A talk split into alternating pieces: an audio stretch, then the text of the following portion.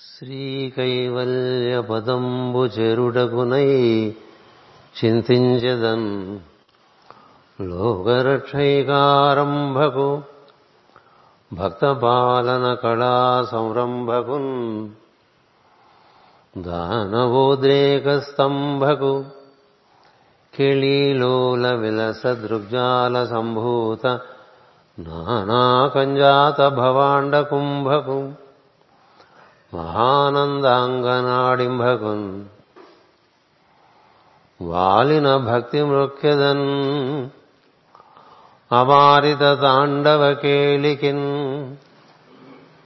దయాశాలికిన్ సులికిన్. సిహిరిజాముఖ పద్మమయూఖమాలికిన్ బాలశశాంకమౌలికి కపాలికి మన్మథ గర్వ పర్వతోన్మూలికి నారదాది ముని ముఖ్య మనస్సరూర్హాలికిన్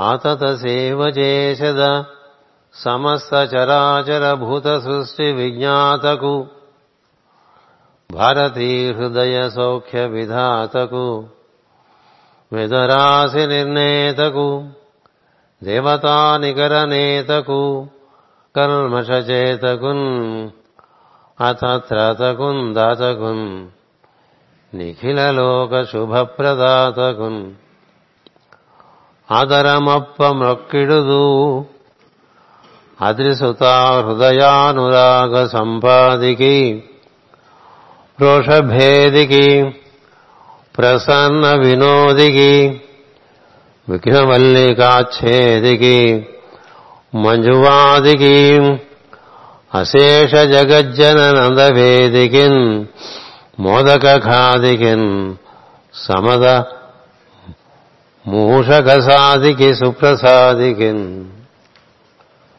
అమ్మలగన్నయమ్మ ముగురమ్మల మూలపుటమ్మ చాలా పెద్దమ్మ సురారులమ్మ కడు పడుపారడి పుచ్చడి అమ్మ తన్నులో నమ్మిన వెల్పుడమ్ముల మనంబుల నుండెడి అమ్మ దుర్గా మాయమ్మ కృపాబ్ధియుత్సుత మహిత్వ కవిత్వ పటుత్వ సంపదల్. పలికిడిది భాగవతమట పలికించు విభుండు రామభద్రుండక. ఏ పలికిన భవహరమగునట. పలికెద వేరుండు గాథ పలుకగనేలా. భాగవతము తెలిసి పలుకుట చిత్రము సులికైనను తమి సూలికైన భాగవతము తెలిసి పలుకుట చిత్రము సులికైన తమిసూలికైన వివిధ జనుల వలన భిన్నంత కన్నంత తెలియవచ్చినంత తేటపరతూ.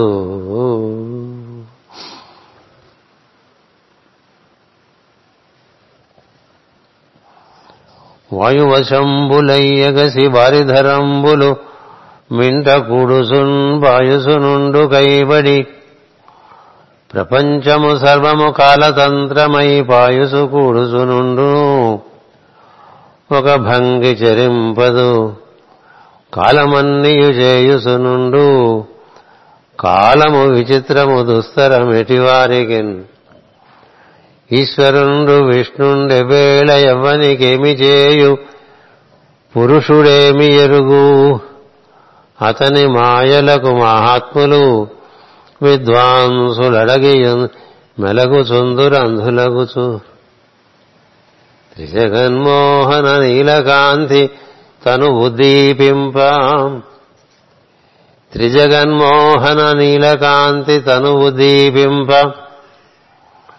ప్రభాత నీరజ బంధు ప్రభమైన శేలముపైన్ రంజిల్లా. నీలాలక రజ సంయుక్త ముఖారవిందము విందము అతిసేవ్యంబై విజృంభింప మా విజయుంచేరుడు చేరుడివన్నే కాడు మది నావేశించు నెల్లప్పుడు మా విజయుంచేరుడు వన్నెగాడు మది నావేశించు నెల్లప్పుడు నీ పాద కమల సేవయు నీ పాదార్చకులతోడినయ్యమును నితాంతాపారభూతదేవును నితాంతాపారభూతదేయును తాపసమందార నాకు దయచేయగదే మా ఇంటికి విచేయుము నియంగ్రి సగోజరేను నిగరము శోకన్ నా ఇల్లు పవిత్రంబగు శ్రీయుతాని భటుని బ్రోబందగదే నీవే తల్లివి తండ్రివి నీవే నా తోడు నీడ నీవే సకుడవు. నీవే గురుడవు దైవము. నీవే నా పతియు గతియు. నిజముగ కృష్ణ. కలలంబోలడి పుత్రమిత్ర వనితాగారాది సంయోగముల్. జలవాంఛారతి ఎండమావులకు అసల్ చేయు సందంబునందలతున్ సత్యములంచు మూఢుడా వృధా తత్వజ్ఞుడన్. నాకు నీ విల్ల సత్పాదయుగంబు సూపి కరుణన్ వీక్షంభు లక్ష్మీపతి. ఓ కమలాప్త ఓ వరద ఓ ప్రతిపక్ష విపక్ష దూరా కుయ్యో కవియోగి వంద్య. సుగుణోత్తమాం.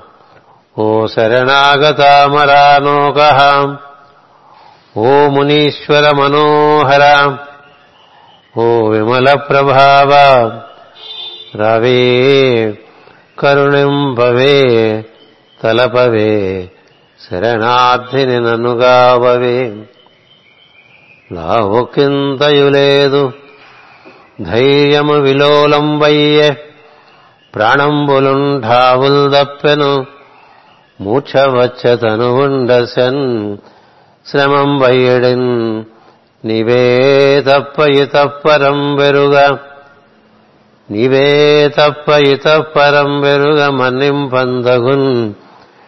దీనునిన్ రావే ఈశ్వర కామవే వరద. సంరక్షింపు భద్రాత్మక. వినుదట జీవుల మాటలు సనుదట సనరాని చోట్ల శరణార్థుల ఊయనునట పిలచినన్ సర్వముగనుదట సందేహమయ్యే సందేహమయ్యే. ఓ కరుణావాధి ఓ కమలాప్త ఓ వరద ఓ ప్రతిపక్ష విపక్ష దూర కుయోగ వియోగి వంద్య ఓ సుగుణోత్తమ ఓ సరళాగతామరానోక ఓ మునీశ్వర మనోహర ఓ విమల ప్రభావ రావే కరుణింపవే తలపవే శరణార్థిని నన్నుగావవే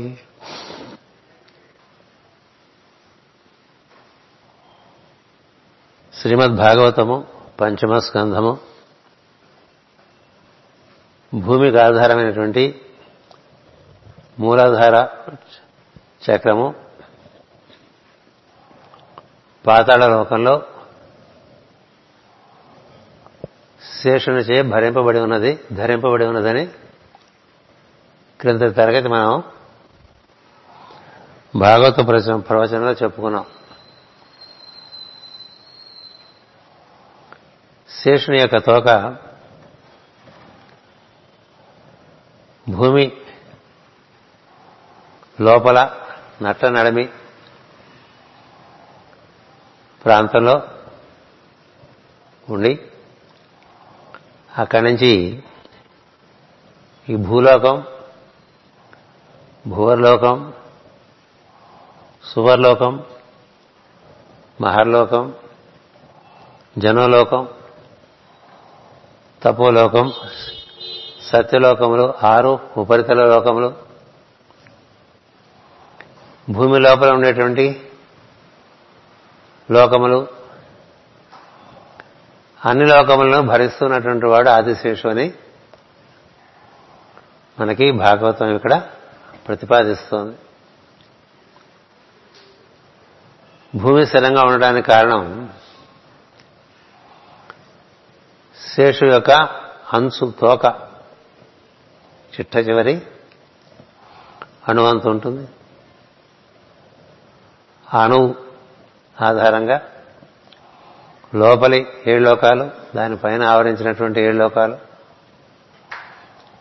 అటుపైన వివిధ లోకాల్లో అన్ని లోకాలని కూడా తానే భరించి ఉన్నట్లుగా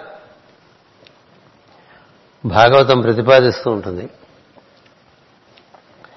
ఈ శేషు తల ఎందు ఈ లోకములు ఈ గోళములన్నీ ధరింపబడి ఉన్నాయని చెప్తారు ఆదిశేషు అంటే భగవంతుని యొక్క ప్రప్రథమైనటువంటి వ్యక్త రూపం. సృష్టి ప్రళయంలోకి వెళ్ళిపోయినప్పుడు చిట్ట చివరిగా తాను అనగా శేషుడు ఆ అంతర్యామైనటువంటి తత్వంలో లీనమైపోతుంది. మరలా ప్రారంభం జరిగినప్పుడు శేషునితోనే ప్రారంభం. అందుకని ప్రళయం ఎవరు చూడలేరు. శేషుడు ఒక్కడే సాక్షిగా ఉంటాడు. అతడే కాలస్వరూపుడుగా ఉంటాడు. శేషుల్లోకి సమస్య సృష్టి లీనమైపోతే శేషుడు అంతర్యామిలోకి లీనమైపోతే అది ప్రళయ స్థితి అంటారు. ఆ స్థితి ఎట్లా ఉంటుందంటే ఏమీ కనపడదు ఏమీ వినపడదు. అంతా ముదురు నీలంగా ఉంటుంది. అది నలుపా నీలమా తెలియదు. అలాంటి స్థితి. దానికి ప్రధానమైనటువంటి వ్యక్త రూపం అంటే ఆదిశేషువే. అందుకని ఆదిశేషువుని దర్శిస్తే ఆది నుంచి అంతం వరకు ఉన్నటువంటి సమస్త సృష్టిని దర్శించినట్లుగా లేక సమస్త సృష్టిని దర్శనం చేస్తే అది ఆదిశేషు యొక్క దర్శనంగా ఋషులు అభివర్ణించి మనకి ఇచ్చారు అందుకని ఆదిశేషు యొక్క దర్శనాన్ని అనంత దర్శనం అని చెప్పి వర్ణిస్తూ ఉంటారు. అంటే ఆది నుంచి అంతం వరకు తానుగా ఒక చైతన్యంగా ఏర్పడి ఉండటం చేత ఈ అన్ని లోకములు కూడా ఆ శేషును పడగల పైన ధరించి ఉన్నట్లుగా దర్శనం చేశారు. అందుకని వెయ్యి తలలు గల శేషునికి వెయ్యి నాలుకలతో కీర్తించినా చాలదు అని చెప్తారు. ఎందుకంటే శేషువుకి వెయ్యి పడగలుంటాయి వెయ్యి నాలుకలుంటాయి ఒక్కొక్క నాలుక రెండు నాలుకలుగా ఉంటాయి. అంచేత రెండు వేల నాలుకలు కదా? శేషుణ్ణి వెయ్యి నాలుకలు గలవారు కూడా అభివర్ణించలేరు అనేటువంటిది భాగవతంలో ప్రతిపాదిస్తారు. ఈ మొత్తం సృష్టి అంతా కూడా అవ్యక్తం నుంచి వ్యక్తంలోకి వ్యాప్తి చెందినప్పుడు అది రకరకాలైనటువంటి సూక్ష్మాతి సూక్ష్మమైనటువంటి అణువులతో ఏర్పడి క్రమంగా గోళాకారాలుగా ఏర్పడుతూ వస్తూ ఉంటుంది. ఈ గోళాకారుగా ఏర్పడటం ఈ గోళాలు వాటి చుట్టూ అవి తిరుగుతుండటం దానికి కారణము శేషుడు ఈ సృష్టి అంతా కూడా చుట్టలు చుట్టలు చుట్టలు చుట్టలు చుట్టలు చుట్టలుగా ఏర్పరచుకుంటూ వచ్చాడని చెప్తారు. మీ కింద తరగతిలో చెప్పాను అనంత దర్శనం అటువంటి ఒక చిన్న పుస్తకం. ఈ భాగవతంలోనే ప్రత్యేకంగా తీసి ప్రచురింపజేశారు జగద్గురుపీఠంలో మాస్టర్ గారు రాసినటువంటిది.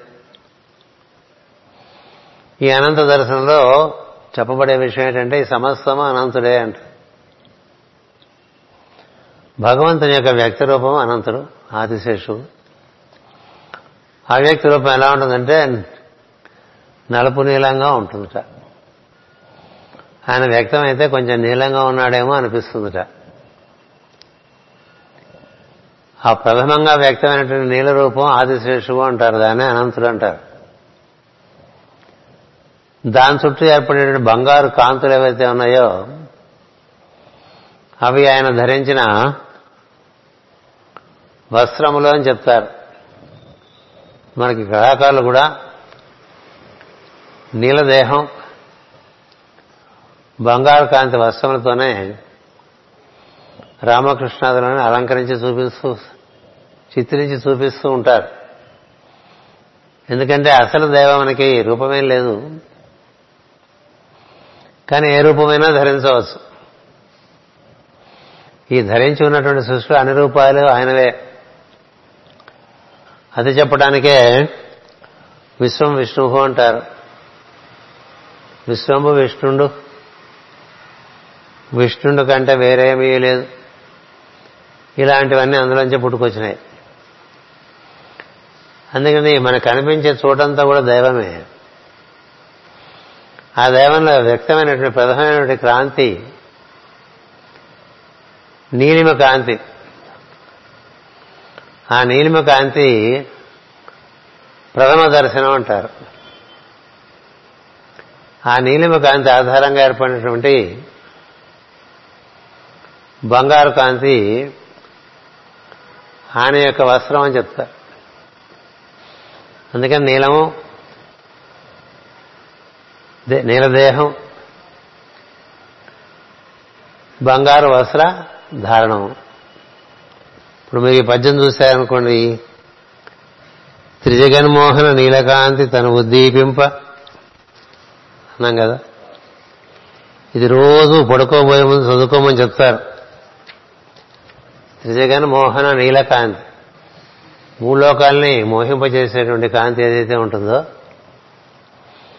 ఆ కాంతి మనం చూడాలంటే రాత్రిపూట ఎక్కువ చూడగలం.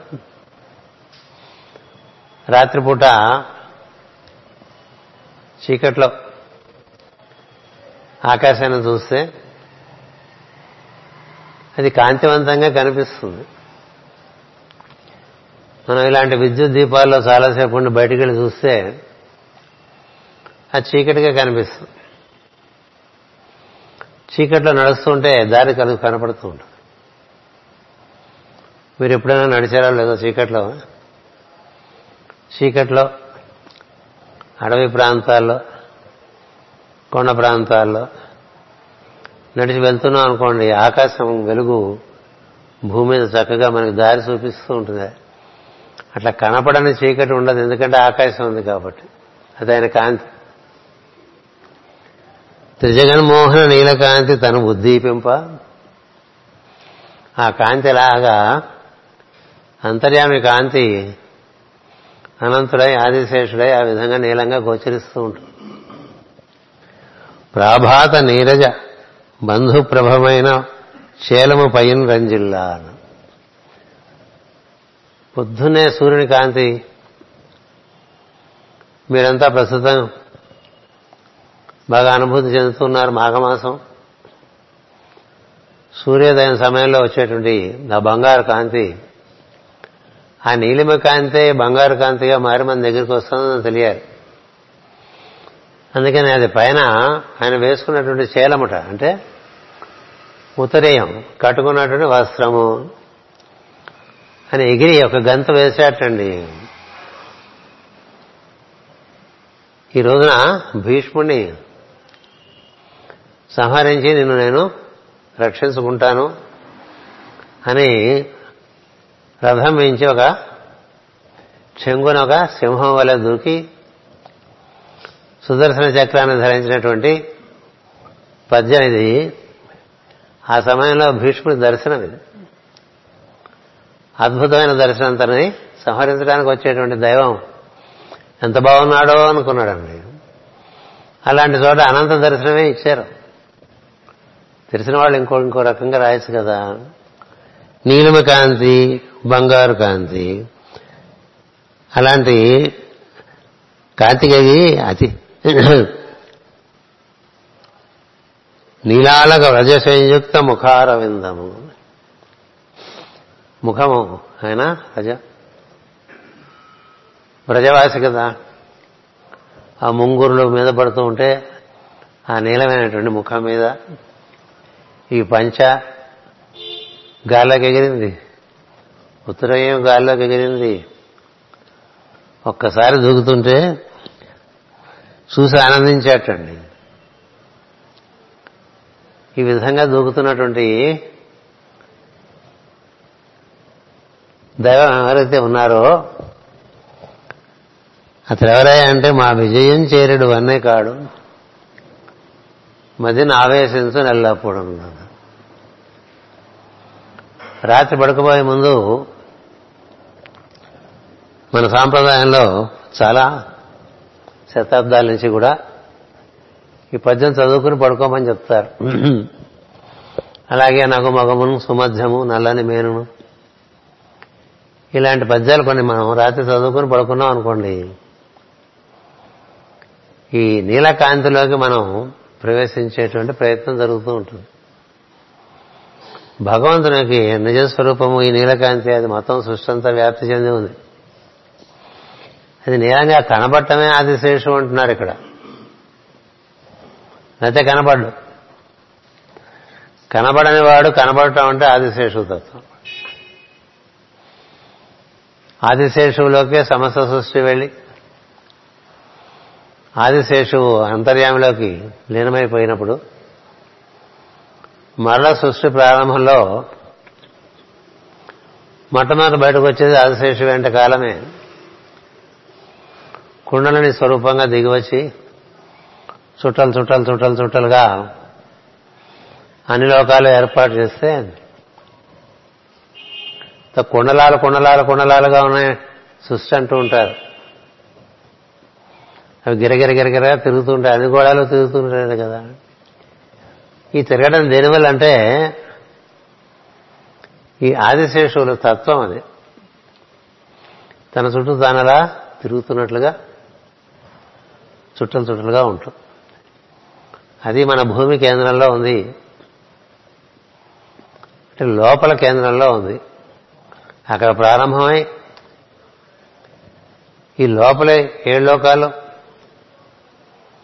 బయట పైన ఉన్నటువంటి ఏడు లోకాలు ఇన్ని వ్యాప్తి చెంది సమస్త లోకములు తానే ధరించి ఉండగా భ్రమణం అనేటువంటిది లక్షణం తనకున్నది కాబట్టి ఆ లక్షణం కారణంగా గోళాలన్నీ కూడా గిరగిర గిరగిర తిరుగుతున్నట్టుగా కనిపిస్తుంది.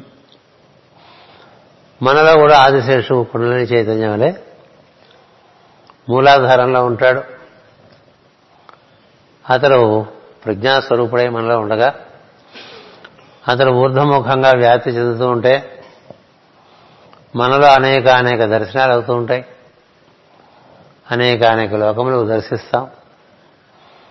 అంతేకాక ఈ సమస్త సృష్టికి ఆధారమైనటువంటి ఆ ప్రజ్ఞ కూడా దర్శనం అవుతుందనేటువంటిది భాగవత పురాణం యొక్క ప్రతిపాదన ఇక్కడ.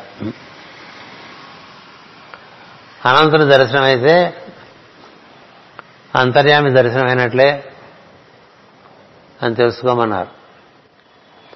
ఎందుకంటే వ్యక్త రూపమే అలాగే అమ్మవారి పురాణం తీసుకుంటే అయ్యవారు కనబడటం అంటే అమ్మవారు కనబడటమే అంటారు ఈ కాలస్వరూపుడు ఆమె ప్రకృతి స్వరూపము. ఈ రెండు ఆధారంగా అంతర్యామి ఈ మొత్తం సృష్టి అల్లుతూ ఉంటాడు. అందుచేతే ఆదిశేషం మీద పడుకుని ఉన్నట్లు అమ్మవారు పాదంలో చెంత ఉన్నట్లు సమస్త సృష్టి చక్కగా నిర్వర్తింపబడుతుంటే ఈ కౌశలాన్ని చూసి నారదాది మహర్షులందరూ కూడా స్థుతించి స్థుతించి స్థుతించి స్థుతించి అలసిపోతూ ఉంటారు తప్ప స్తోత్రం అంతం కాదు అని చెప్పి ఇలాంటి దివ్యమైనటువంటి విషయాన్ని మనం భావన చేస్తున్నాం అనుకోండి మన దేహస్థితి కానీ మనోస్థితి కానీ మన చుట్టుపక్కల ఉన్నటువంటి స్థితులు కానీ ఇవేవి అదృశ్యమైపోయి కేవలం అనంతుడే మిగులుతాడు. అదే అనంత దర్శనం. సమస్తము అనంతుడిగా కనిపిస్తే ఆ అనంతుడు ఎలా ఉంటాడు అనేటువంటిది ఇక్కడ చెప్తున్నారు. అతను సాక్షాత్తు అంతర్యామియే అని చివరికి ప్రతిపాదించారు. ఈ మాటి మాటికి చదువుకోవాల్సిన విషయాల్లో ఇది ఒక ప్రధానమైనటువంటి విషయం. అందుకని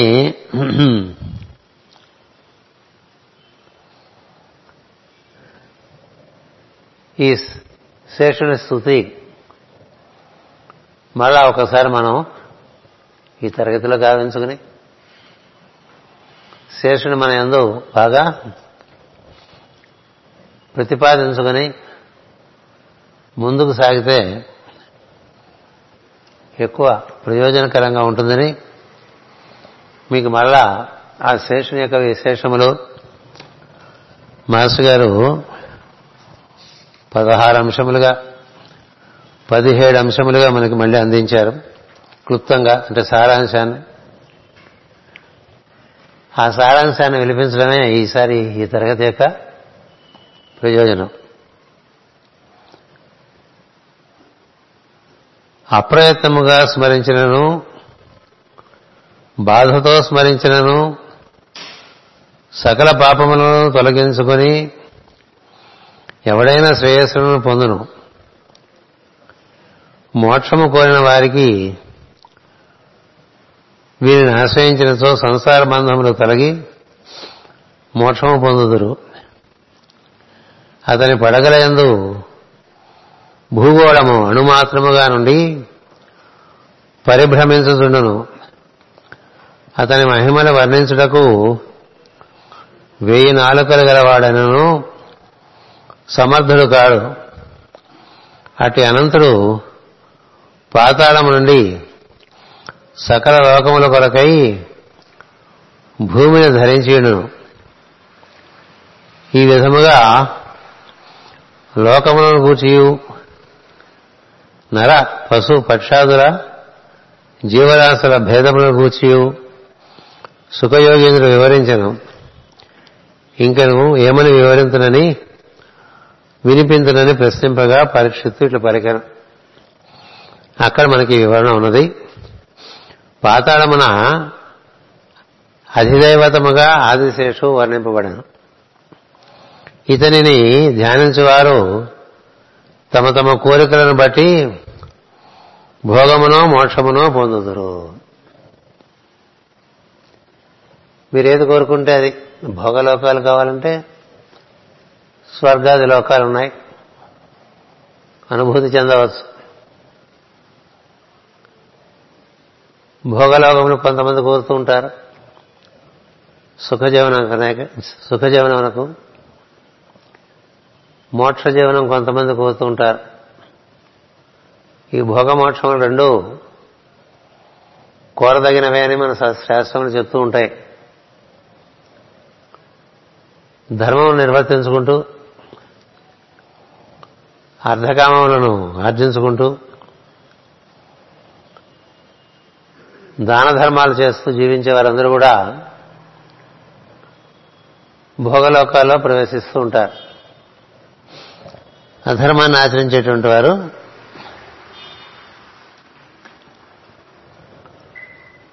బాధలతో కూడినటువంటి లోకాల్లో జీవిస్తూ ఉంటారు. అందులో భూలోకం కూడా ఒకటి. అంచేత ఇంతకన్నా ఉత్తమమైనటువంటి జీవితం కావాలని ఎప్పటికప్పుడు కోరుకుంటూ ఉండటం జరుగుతూ ఉంటుంది. ఇతడు ఆదిశేషుడు నారాయణ మూర్తి అని ప్రతిపాదింపబడను. ఆదిశేషు నారాయణ యొక్క రూపము అని మూర్తి అంటే. ఇద్దరికి భేదము లేదు. నారాయణుడు అంతర్యామి అతని దేహమే శేషుడు. నారాయణుడు అంతర్యామి అతని శేష దేహమే శేషుడు. లోకముల హితము కోరి అతడు భూమిని భరించుతున్నానని చెప్పబడను. అనగా భౌతిక లోకము లేనిచో మిగిలిన లోకంలోని సృష్టికి స్థితి లేదు. భౌతిక లోకమే సృష్టి యొక్క స్థితికి కారణం.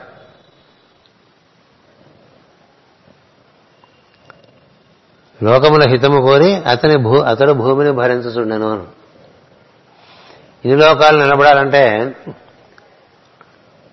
భూలోకం పైనుంచి నిర్మాణం చేసుకుంటూ వచ్చిన లోకాలు నిలబడాలంటే మూలాధారంగా కదా?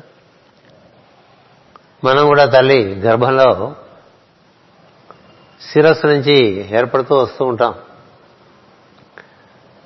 శిరస్సు ఏర్పడిన తర్వాత వెన్నెముక ఏర్పడుతుంది. వెన్నెముక ఆధారంగా మిగతా లోకాలన్నీ ఏర్పడుతూ ఉంటాయి. మొత్తం ఏడు లోకాలు నిలబడాలంటే మూలాధారం బలంగా ఉండాలి ఆదిశేషు అక్కడ అనుగ్రహించాలి లేకపోతే నిలబడలేం.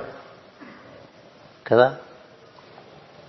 ప్రత్యక్షంగా చూస్తూనే ఉన్నారు కదా. నిలబడలేకపోవడం అనేది ఎప్పుడు జరుగుతుందంటే ఆదిశేషు యొక్క స్థితి లేనప్పుడు ఏర్పడుతుంది. ఆదిశేషు స్థిరమై ఉన్నప్పుడు అది ఆధారంగా మిగతా లోకాలన్నీ కూడా ఏర్పడి ఉంటాయి. భూగర్భమున దిగువగా పాతాళమున శేషునకు పడగల పైన సూక్ష్మమూర్తిగా భూగోళం ఉన్నట్లు వర్ణింపబడినది. అక్కడి నుంచి చూస్తే ఇవి కూడా సూక్ష్మమే. పాతాళం నుంచి చూస్తే దాని పైన ఉన్న లోకాలన్నీ సూక్ష్మ లోకాలే కదా? భూగర్భం నుండి చుట్టలు చుట్టుకుని వ్యాపించుతున్న శేషుల దేహము భూ పరిభ్రమణకు కారణము. శేషువు చుట్టలు చుట్టలుగా ఉంటాడు కాబట్టి ఈ భూమి పరిభ్రమిస్తుంది. అన్ని గోళాలు దానికి దానివల్లే పరిభ్రమిస్తూ ఉంటాయి. శేషుని దేహము భూ పరిభ్రమణకు కారణము.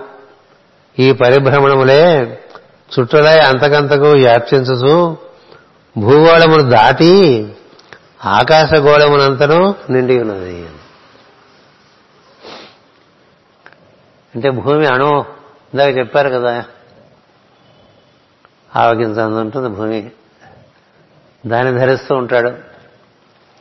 అటుపైన భూమిని లో ఉండేటటువంటి అన్ని లోకాలు ధరిస్తూ ఉంటాడు. అంతకన్నా వ్యాప్తి భూగోళం వ్యాప్తి చెంది ఆకాశగోళంగా వ్యాప్తి చెందినని కూడా భరిస్తూ ధరిస్తూ ఉంటాడు.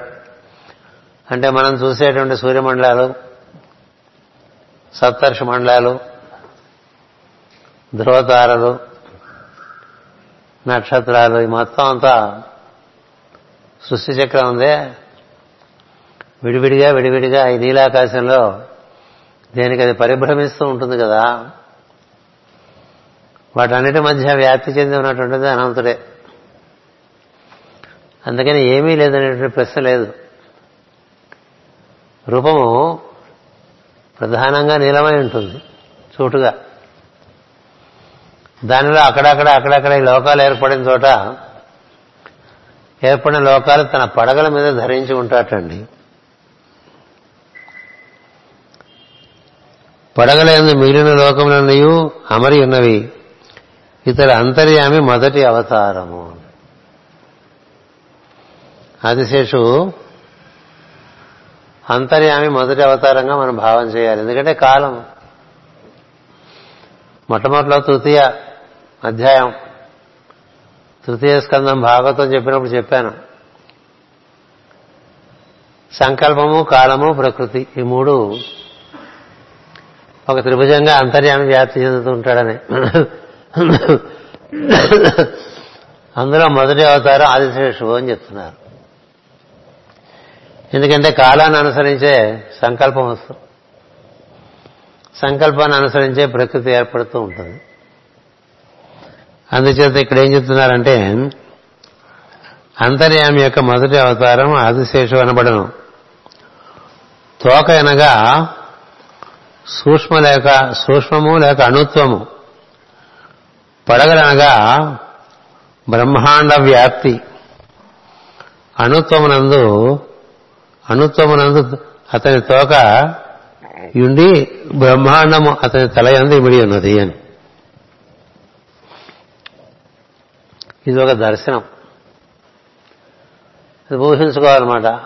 అనోరణీయాన్ మహతో మహీయాన్ అని ఒక మహత్తరమైనటువంటి అనంతమైనటువంటి పడగలు. అవన్నీ లోకాలు మోస్తూ ఉన్నాయి ఆ పడగలకన్నిటికీ ఆధారమైనటువంటి అణువుల సముదాయం అవన్నీ గుండ్రంగా తిరుగుతూ ఉంటాయండి. చూడండి సుడిగాడలో చూస్తూ ఉంటాం. అన్ని గిరగిర గిరగిరగిర తిరుగుతూ ఉంటాయి కదా. అక్కడ ఒక రూపం ఏర్పడుతూ ఉంటుంది. నిజానికి రూపం ఉన్నదా? లేని రూపం ఉన్నట్టుగా గోచరిస్తుంది కదా సుడిగాల్లో. ఈ సృష్టి అంతా ఏమీ లేనటువంటి స్థితి నుంచి ఇట్లా కనబడేటువంటి స్థితిలోకి అనేక అనేకటువంటి పరిభ్రమణములు చేసుకుంటూ ఏర్పడుతూ వచ్చింది. అతి సూక్ష్మ నుంచి స్థూలం వరకు. దీని అంతటినీ భరిస్తున్నటువంటి ఒక ప్రజ్ఞ. అంతటా వ్యాప్తి చెంది ఉంటుంది అన్నింటినీ ధరించి ఉంటుంది. అలాంటిది ఒకటి ఉన్నది అనేటువంటిది ఋషి దర్శనం. అందువలన ఈ శేషుని దర్శనం చేస్తే అది భగవంతుని దర్శనమే అని చెప్తారు. శేషుడు స్వచ్ఛమైన రూపము గలవాడు. అతడు నీలాంబరుడుగా ధ్యానింపబడుతున్నాడు. నీలమైనటువంటి ఆకాశంగా ధ్యానించాలి శేషుడు. మనం ఏదో బొమ్మలు వేసుకుంటాం. మనం వేసుకున్న బొమ్మలకి మనమే పరిమితం అయిపోతూ ఉంటాం కదా. ఇక్కడ ఏం చెప్తున్నది భాగవతము? అతడు నీలాడంబరుడుగా ధ్యానింపబడుతున్నాడు. నీలా నీలారంబ నీలాడం నీలాంబరుడుగా అనగా నల్లని వస్త్రము కలవాడు. మనం నలుపంటేనే భయం కదా? నల్లని బట్ట అంటే భయం. నల్ల త్రాసు అంటాం కదా భయం. ఎందుకు నలుపంటే భయం? ఎందుకో తెలియదు భయం. సో నల్లని దేహము వస్త్రము కలవాడు. మరియు నీలమైన ఆకాశమే తన వస్త్రముగా కలవాడు. రెండు అర్థాలు. కొంచెం నీలం యాక్సెప్టబుల్ కదా? నలుపంటే అంత యాక్సెప్టబుల్ కాదు. గర్గ మహర్షి శిశువుగా కనబడుతున్నటువంటి శ్రీకృష్ణునికి ఆయనే నామం ఏర్పాటు చేస్తాడు కృష్ణ అని. ఎందుకంటే అంతటా జాతి చెందినవాడు ఇక్కడ ఇలా కనిపిస్తున్నాడని అర్థం. అంచేత అతను నల నలుప నీలమా అనేది ఎంత మనం తర్కించడం అంత చిక్కిన విషయం. ఇక్కడ చూడండి నల్ల వస్త్రములు ధర నల్లని వస్త్రములు ధరించిన వాడు మరియు నీలమైన ఆకాశమే తన వస్త్రముగా కలవాడు ఆకాశము స్వచ్ఛమై రంగులేనిదై ఉండియు కంటికి నీలముగా కనిపించుతుంది అందుకనే దాని చోటు అంటూ ఉంటారు. స్పేస్ అంట ఆకాశం రకరకాల రంగులు చూపిస్తూ ఉంటుంది. అది మనకి వాతావరణం బట్టి ఉంటుంది. కానీ ఇక్కడ ఉండేటువంటి గాతి ఆకాశానికి ఆధారమైనటువంటిది. ఆకాశము మహదాకాశము పరాకాశము ఇన్ని ఆకాశాలకి మూలమైనటువంటి నలుపు నీల కాంతి అండి. ఇక దాన్ని ఇండిగో కలర్ అంటూ ఉంటారు. నల్లగా ఉన్నాడేమో అనిపిస్తుంది. నీలంగా ఉన్నాడేమో అనిపిస్తూ ఉంటుంది. అది ఆదిశేషు యొక్క పరిస్థితి. అది అవ్యక్తమైన తత్వానికి ప్రధానమైన అవతారంగా చెప్తున్నారు. ఈ నీలాంబరుడు మోక్షము కోరిన వారిచే కాంచన వర్ణాంబరుడుగా ధ్యానింపబడుతున్నాడు మోక్షం కోరేటువంటి వారు ఇతరుని బంగారు కాంతిగా ధ్యానిస్తూ ఉంటారటండి కాంచన వర్ణాంబరము బంగారు రంగు వస్త్రము లేక బంగారు రంగులో కనిపించు ఆకాశము. సూర్య తేజస్సుతో నిండిన ఆకాశమని అర్థం. మోక్షం కోరేవారు ప్రాత సమయంలో బంగారు కాంతి కిరణములు సూర్యుడు మనకి వెదజల్లుతూ ఉండగా దాన్ని దర్శించి దాన్ని ధ్యానించడం అనేటువంటిది ఒక ఆచారంగా ఏర్పాటు చేసుకున్నారు.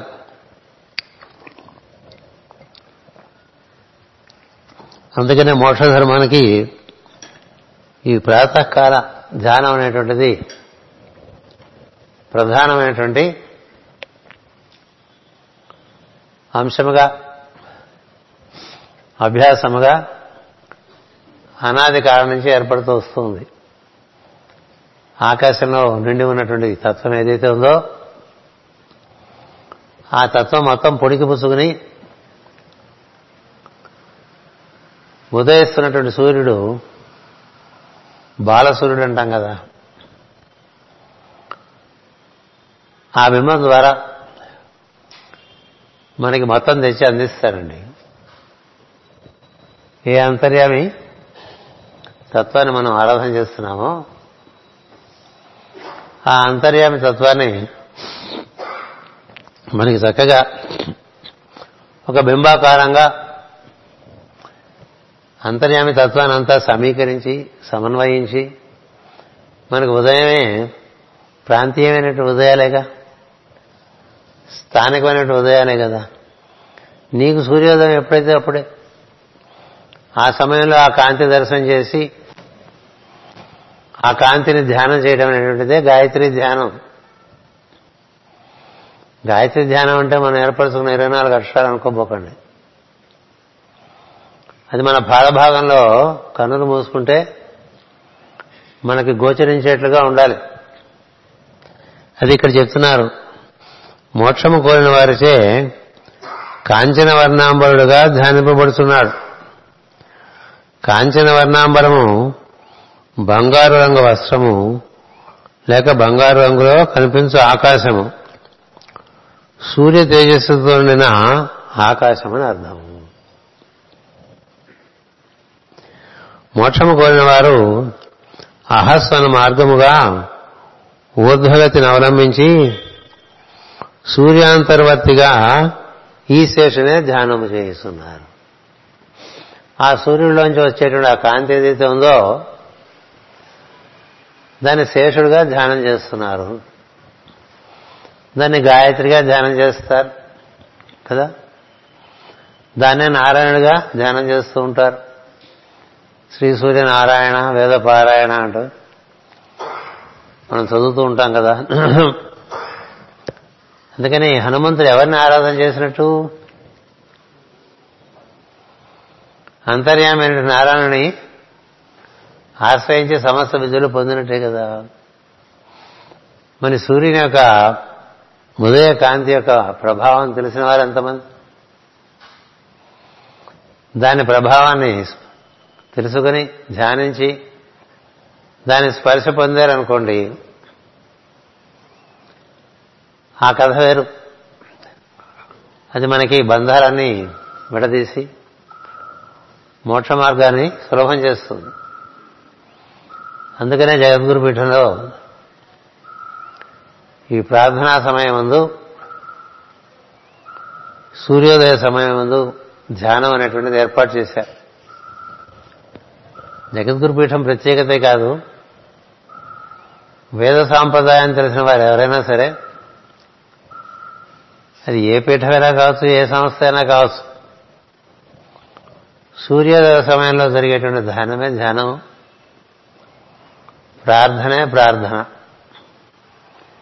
ఎందుకంటే ఆ గోడ నుంచి మనం చదువుతున్నాం హిరణ్మరియైన పాత్రేణ సత్యస్య అపిహితం తత్వం పూష నపావృణు సత్యధర్మాయ దృష్టయ్యేది నేను ధర్మాన్ని అనుసరిస్తున్నాను. సత్యాన్ని పరిపాలిస్తూ ఉన్నాను.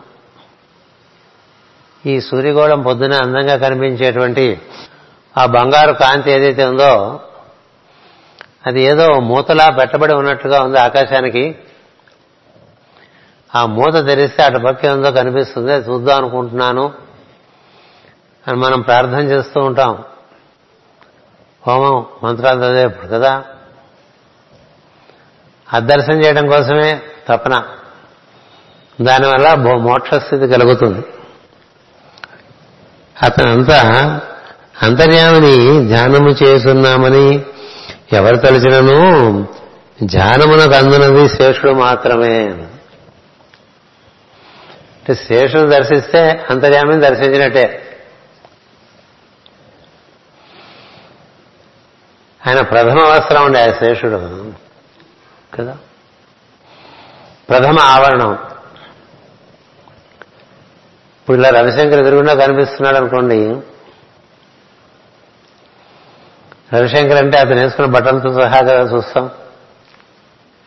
కదా? అలాగా నారాయణుడు బట్టలు వేసుకుంటే ఆదిశేషం అవుతాడు. అందుకని ఆదిశేషువుకి నారాయణకి ఏం తేడా ఏం లేదు. ఇది మా ప్రథమ ఆవరణం. అంచేత ఆ విధంగా చెప్తారు.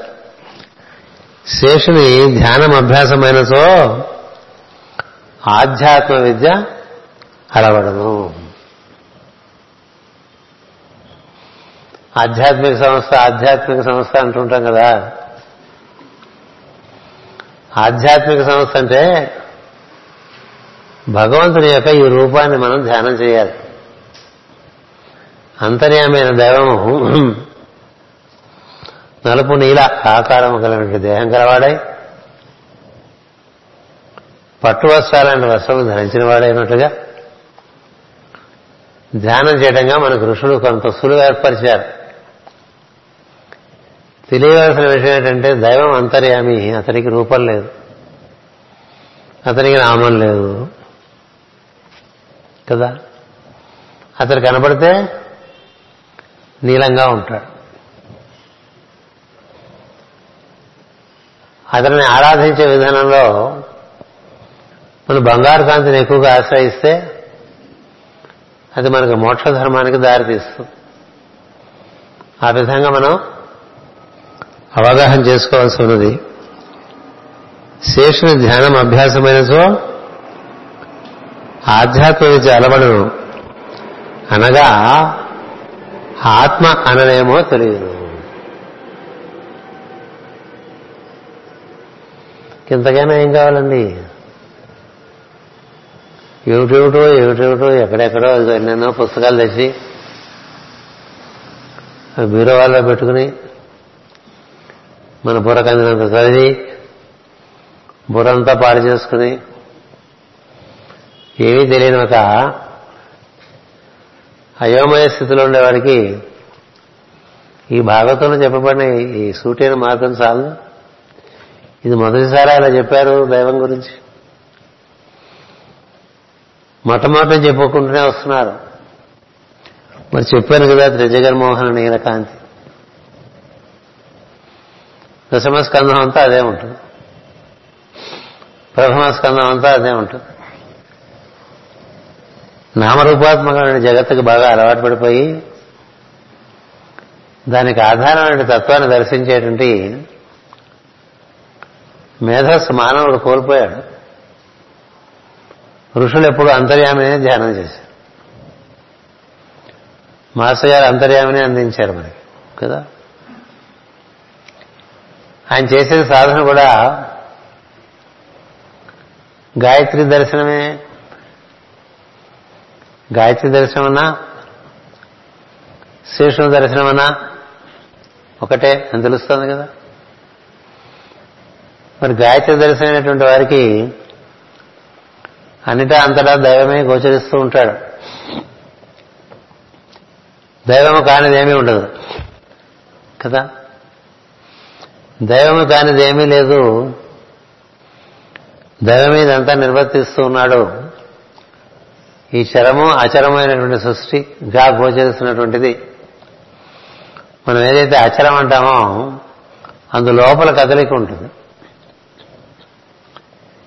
ఏదైతే చరం అంటామో అది బయట కదలిక కూడా తెలుస్తూ ఉంటుంది లోపల కదలిక ఉంటుంది. సృష్టిలో కొంత భాగంలో లోపల మాత్రమే కదిలి బయట కదలకుండా ఉండే ఉంటాయి. అలాగే బయట లోపల కదులుతుండేవి ఉంటాయి. ఇప్పుడు మనం ఉన్నాం అనుకోండి మనం ఎంత స్థిరంగా కూర్చున్నా లోపల శ్వాస కదులుతూనే ఉంటుంది. ఎవరి వలన?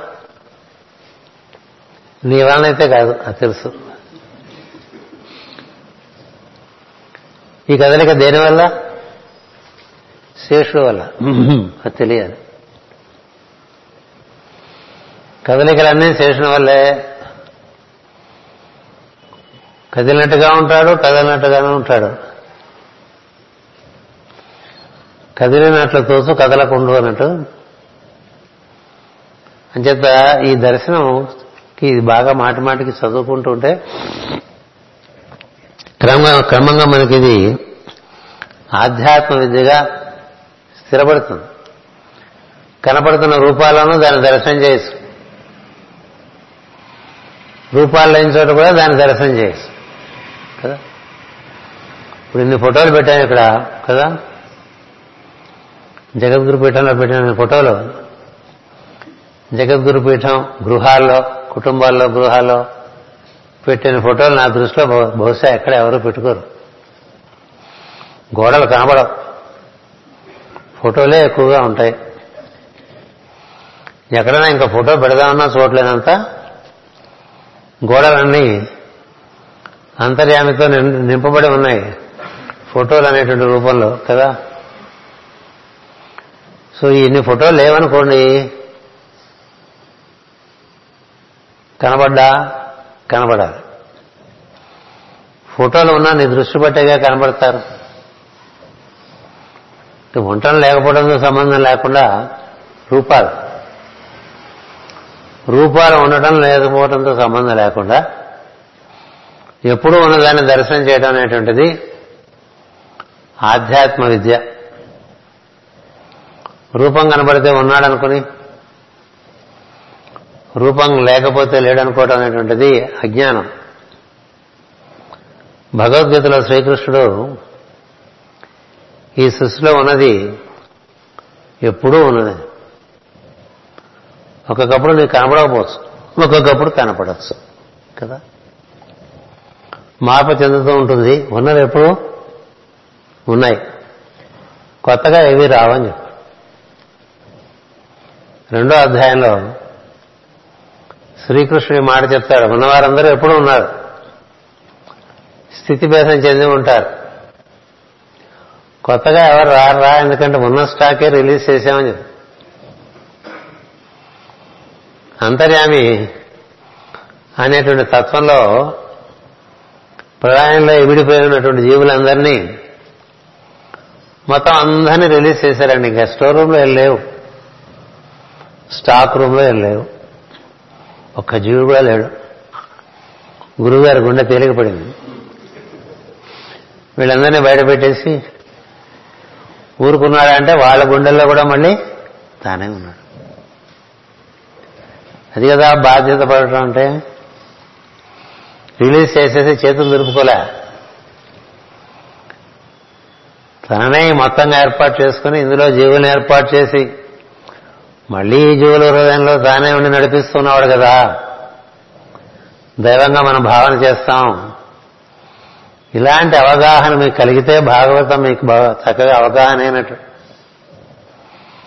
భాగవతం అనగా భగవంతుని గూర్చి చెప్పున్నది అని మొట్టమొదట్లోనే రాశారు. కదా? భాగవతం అనగా భగవంతుని గూర్చి చెప్పున్నది మరి భగవంతుడంటే ఇదే భగవంతుడు ఒక త్రిభుజముని భగము అంటారండి. త్రిభుజం. స్త్రీ యోని అని కూడా అంటారు. అలా సంకల్పము ప్రకృతి కాలము మూడు త్రిభుజంగా ఏర్పరచుకుని అందులోంచి తానే అవతరిస్తూ ఉంటాడు. అందుకని భగవంతుడు ఆయన. తాను ఏర్పరచుకున్నటువంటి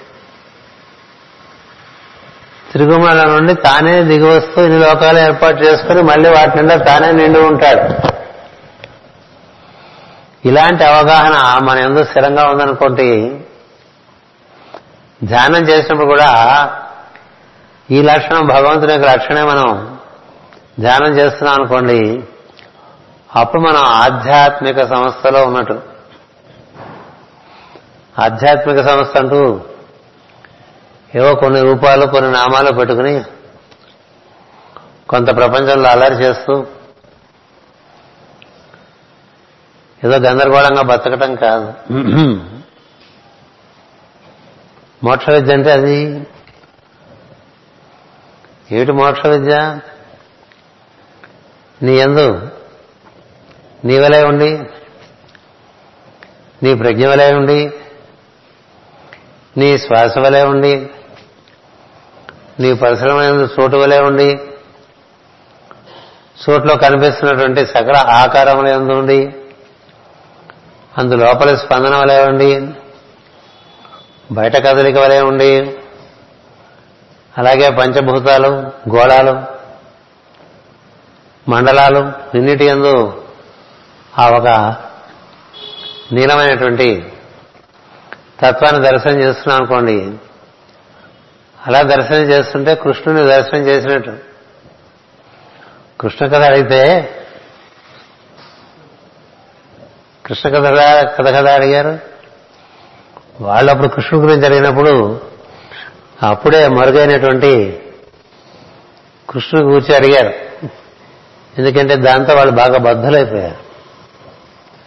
అది కూడా ఒక బంధమే. వీళ్ళు కృష్ణుడు అంటే ఇంత అనుకుంటున్నారు. కృష్ణుడు అంతర్యామి? నువ్వు అనుకున్న బొమ్మేనా? వీళ్ళని ఇందులోంచి ఉద్ధరించాలని భాగవతం చెప్పారండి. కానీ కృష్ణ కథ అయితే ఇదంతా చెప్పడం సృష్టిగా దైవం ఏ విధంగా ఏర్పడి నర్తిస్తున్నాడో తిరిగి చెప్పగలిగితే అది కృష్ణ కథ అవుతుంది. అందులో భాగంగా సుతుడు సుకుని పెంచుకున్నాడు. సుకుడే కాదు పరీక్షితుడు కూడా మైత్రేయ మహర్షి కూడా వచ్చారు. కదా? మైత్రేయ మహర్షి చేసిన బోధలు ఉన్నాయి? సుఖ మహర్షి చేసిన బోధలు ఉన్నాయి? బోధలలో బోధలు బోధలలో బోధలు నారదుని బోధల దగ్గర నుంచి అన్ని బోధలు ఉన్నాయిగా? వీరందరూ ఎవరి గురించి చెప్పారు? ఈ తత్వం గురించి చెప్పారు.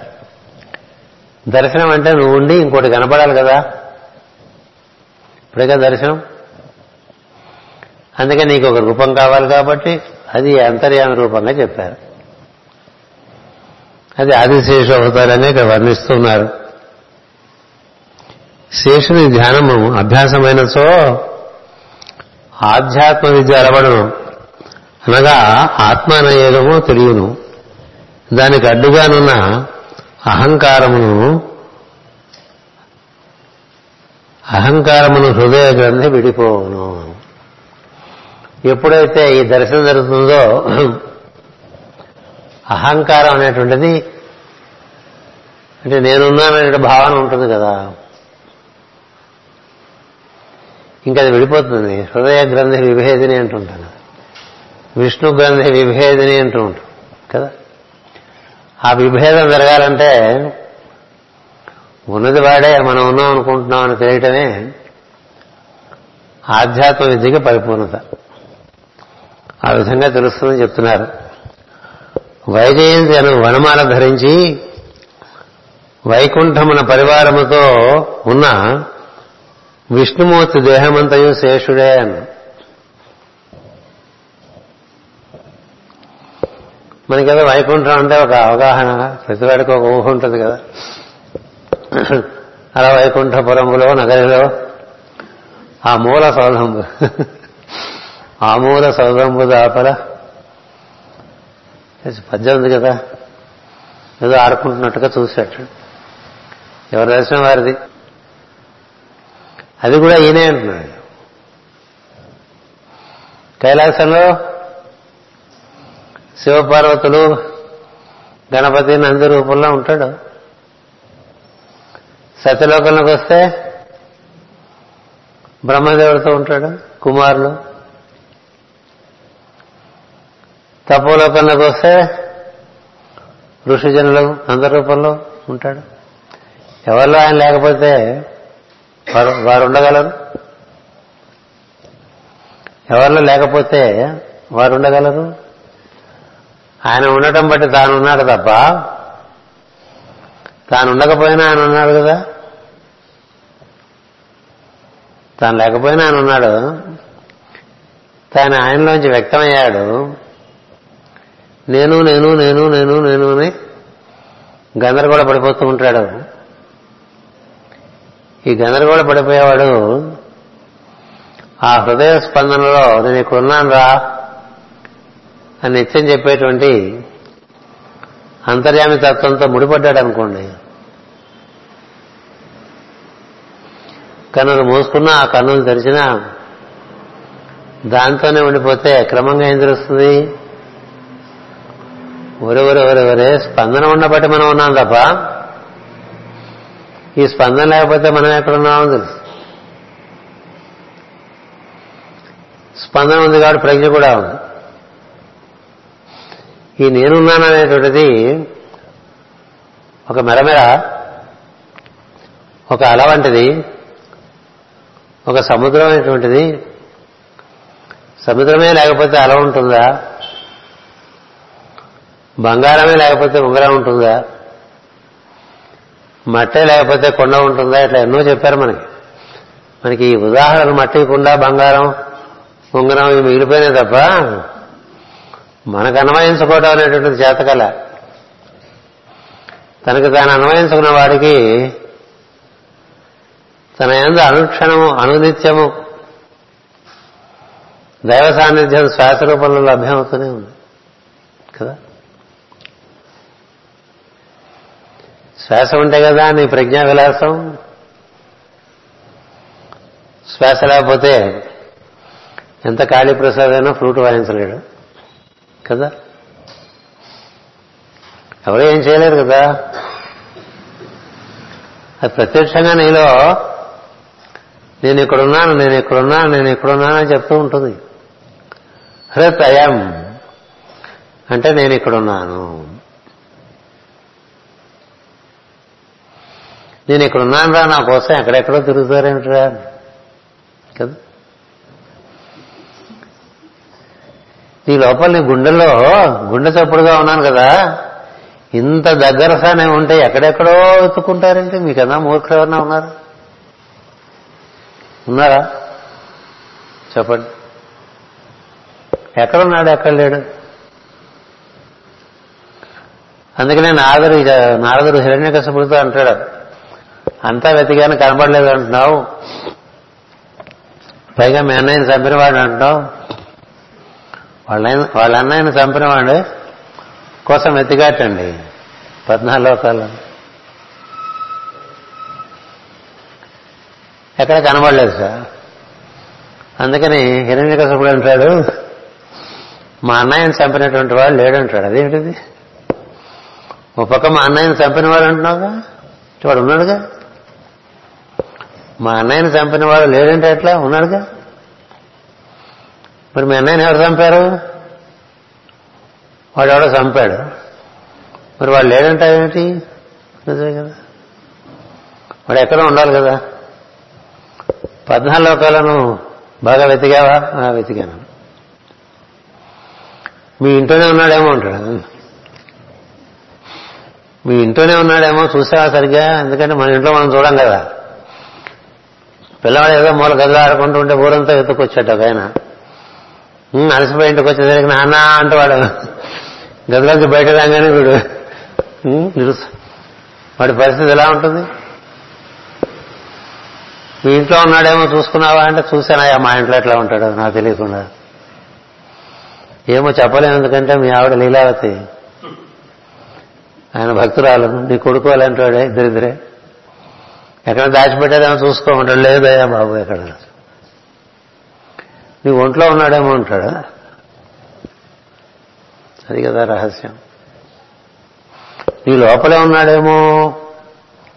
ఎందుకంటే విష్ణువు ప్రవేశించని చోటు లేదు. సర్వోపగతుడు కదా?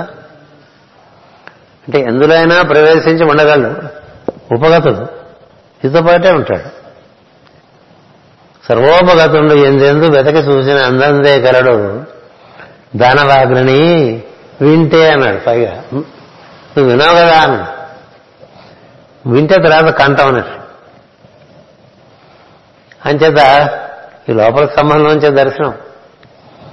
హిరణ్య కష్టపుడికైనాను స్తంభం పోలవటం అంటే ఇంట్లో స్తంభం పోగొట్టుకుంటారండి తన లోపల స్తంభం అది. అంచేత ఈ లోపల ఉన్నవాడిని వెతుక్కోవటానికి ప్రయత్నం చేయకుండా ఇవేవో రకరకాలుగా రకరకాలుగా ఏవేవో పెట్టుకుని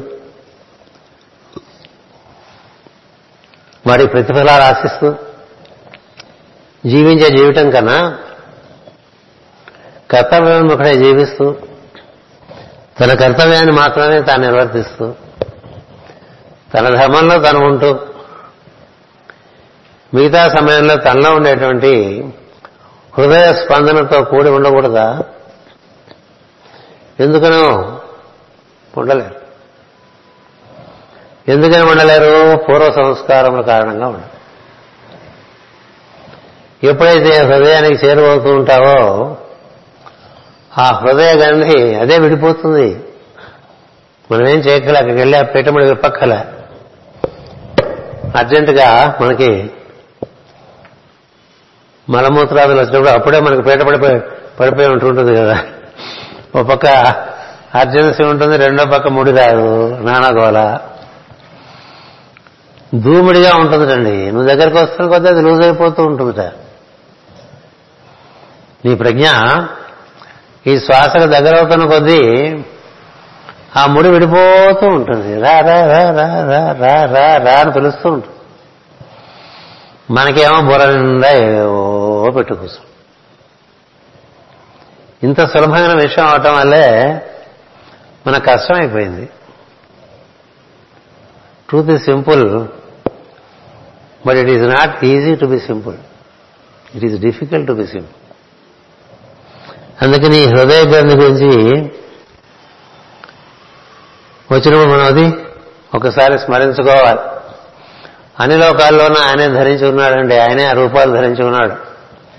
ఇది ఆదిశేషం దర్శనం. శివుడు అనుకోబోకండి. అమ్మవారు అనుకోబోకండి. కైలాసం అనుకోబోకండి. గణపతి నంది అనుకోబోకండి. కైలాసన ఎవరెవరు మీరు చూస్తున్నారో అవన్నీ అనంతుని యొక్క రూపాలే. అది దర్శనం ఇక్కడ. వైకుంఠం వెళ్ళాము ఋషులు వెళ్తుంటారు కదా అన్ని లోకాల్లోకి. అక్కడ విష్ణువు మళ్ళీ అక్కడ ఒక ఆదిశేషు అని పేరు పెట్టుకుని ఒక పాము.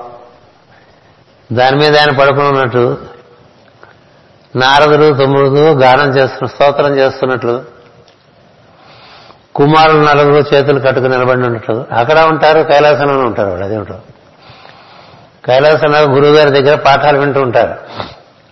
ఇక విష్ణులోకంలో వాళ్ళని ఈయన స్తోత్రం చేస్తూ ఉంటారు.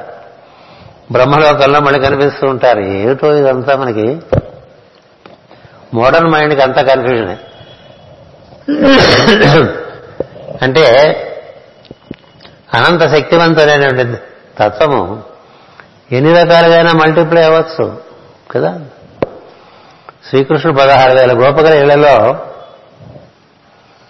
పదహారు వేలతోనూ కన్యలతో కూడా ఆ స్త్రీలందరితో కూడా చక్కగా నాట్యం చేస్తూ వారిని ఒక రసస్థితిలో ఏర్పాటు చేసిన సందర్భాన్ని దశమ స్కంధంలో నారదుడు దర్శించి మనకిస్తాడు. Multiplication all is possible for the one through home everything has come out అది క్రమక్రమంగా మనసులో ఏర్పడిన సంస్కారం బట్టి అంగీకరణ అవుతుంది అలా కాకపోతే అంగీకరించడానికి మనకి మనమే అవరోధంగా ఉంటాం. అంచేత అతనిని సేవించిన కాంతలందరూ మన్మథానుభూతి పొంది సిగ్గుతో అతని వెనుక చూచుతున్నట్లు వర్ణింపబడ్డది నువ్వు ఏ విధంగా భావం చేసుకుంటే భగవంతుడు నీకు ఆ విధంగానే భగవంతుడు ప్రతిస్పందిస్తూ ఉంటాడు. గోపులకి అట్లా గోపికలకు అట్లాగే ప్రతిస్పందించు అలాగే ఆ పదహారు వేల రాజకన్యానికి అలాగే ప్రతిస్పందించాడు. అష్టభార్యలకు అలాగే ప్రతిస్పందించాడు. నీ భావన బట్టే. కొంతమందికి మిత్రుడు అయితే కొంతమందికి శత్రువుగా కూడా కనిపించాడు కదా? శిశుపాలుడికి శత్రువు పాండవులకు బంధువు నారదాది మహర్షులకు దైవం కంసుడికి భయం కదా? ఎంచేత నీ భావమే. తదనుగుణంగా అతను గోచరిస్తాడు. అమ్మో ఆదిశేషు వెయ్యి తలాలట నల్లలాగా ఉంటుందట పాముట అనుకున్నాం అనుకోండి. నీకదే దర్శనం. కళ్ళలో కనబడ చచ్చిపోతాం. కదా? అలాంటిది అనంత దర్శనం ఇది. అనంత దర్శనం. ఇంకేం లేదు. దేస్ అదర్ కనబడుతున్నది కదా? ఆయన రూపం. ఇచ్చట మన్మథుడు మకరధ్వజుడు మకర రాశి పతాకముగా కలవాడు. మకర రాశి నుండి ఆరంభించు రాశులు ఉత్తరాయణమునకు ధ్వజములు కనుక ఇందని మన్మథ అనుభూతి అంతరయామి ఎడల జీవులకు కలుగు స్పర్శానుభూతి. మకర రాశి నేను చెప్పుకున్నాంగా. ఊర్ధముఖమైనటువంటి కార్యక్రమాలన్నీ కూడా మకర రాశి ఉత్తరాయణంతో ప్రారంభమవుతూ ఉంటాయి మకర రాశి దేవతలకే పుట్టుక స్థానం చెప్పుకున్నాం. ఆ మకరం ధ్వజంగా ఉంటుందండి ఈ లోకాల్లో. అంటే ఏంటంటే ప్రయోజనము ఊర్ధముఖము అని అర్థం. మకర రాశి పతాకముగా మకర రాశి నుండి ఆరంభించి ఉత్తరాయణ ధ్వజములు కనుక అందరి మన్మథ అనుభూతి అంతర్యామిడగా జీవులకు కలుగు స్పర్శానుభూతి భగవంతుని స్పర్శ లభించిన వారికి తాముండని స్థితితోటి కలుగుతూ ఉంటుంది. తాముండక దైవమే ఉంటాడు కాసేపు. మళ్ళీ కాసేపు తాను ఉంటాడు మళ్ళీ రసానుభూతితో మళ్ళీ తానుండని స్థితి. తానున్నప్పుడు మొత్తం అంతా కృష్ణుడిగా గోచరిస్తూ ఉంటుంది. తానే కృష్ణుడైపోతూ ఉంటాడు కాశ్యప్ రెండే స్థితులు. తాను తాను లేకపోవడం ఆ రసానుభూతి కలిగినప్పుడు తాను ఉండనటువంటి స్థితి కలుగుతుంది. అదే సమాధి స్థితి నిర్వికల్ప సమాధి స్థితి అని సవికల్ప సమాధి స్థితి అని సబీజ సమాధి నిర్బీజ సమాధి ఏవేవో రకరకాలుగా బుర్ర చెప్తారు. అనుభూతి చెందిన వాడికి పదాలతో సంబంధం లేదు. అనుభూతి పొందుతూ ఉంటాడు. ఒకరినొకరు స్త్రీ పురుషులుగా చూసుకుంటూ ఉంటారటండి వాళ్ళకి ఏది? ఈ గోపికలందరూ. అతడు ఒక్కడే అంతర్యామి పురుషుడే పరస్పరత్వము స్త్రీత్వముగా భాషించును. శేషుడు హలము ఆయుధముగా ధరించినట్లు చెప్పబడినది. హలముతో పొలము దున్నినట్లు శేషుడు లోకమన్నిటినీ వ్యాప్తి చేసి బీజాంకురత్వం ఏర్పరిచి తన దేహస్థితి అయిన భౌతికమును పీఠముగా ఏర్పరిచినని తెలియవరణం ఇప్పుడు హలం వ్యాపారం వ్యవసాయం చేసే వాళ్ళకి బాగా తెలుసు. హలంతో పొలం దుని ఆ తర్వాత బీజాలు నాటుతారు కదా? ఈ కార్యక్రమం అంతా చేస్తున్నటువంటిది శేషుడే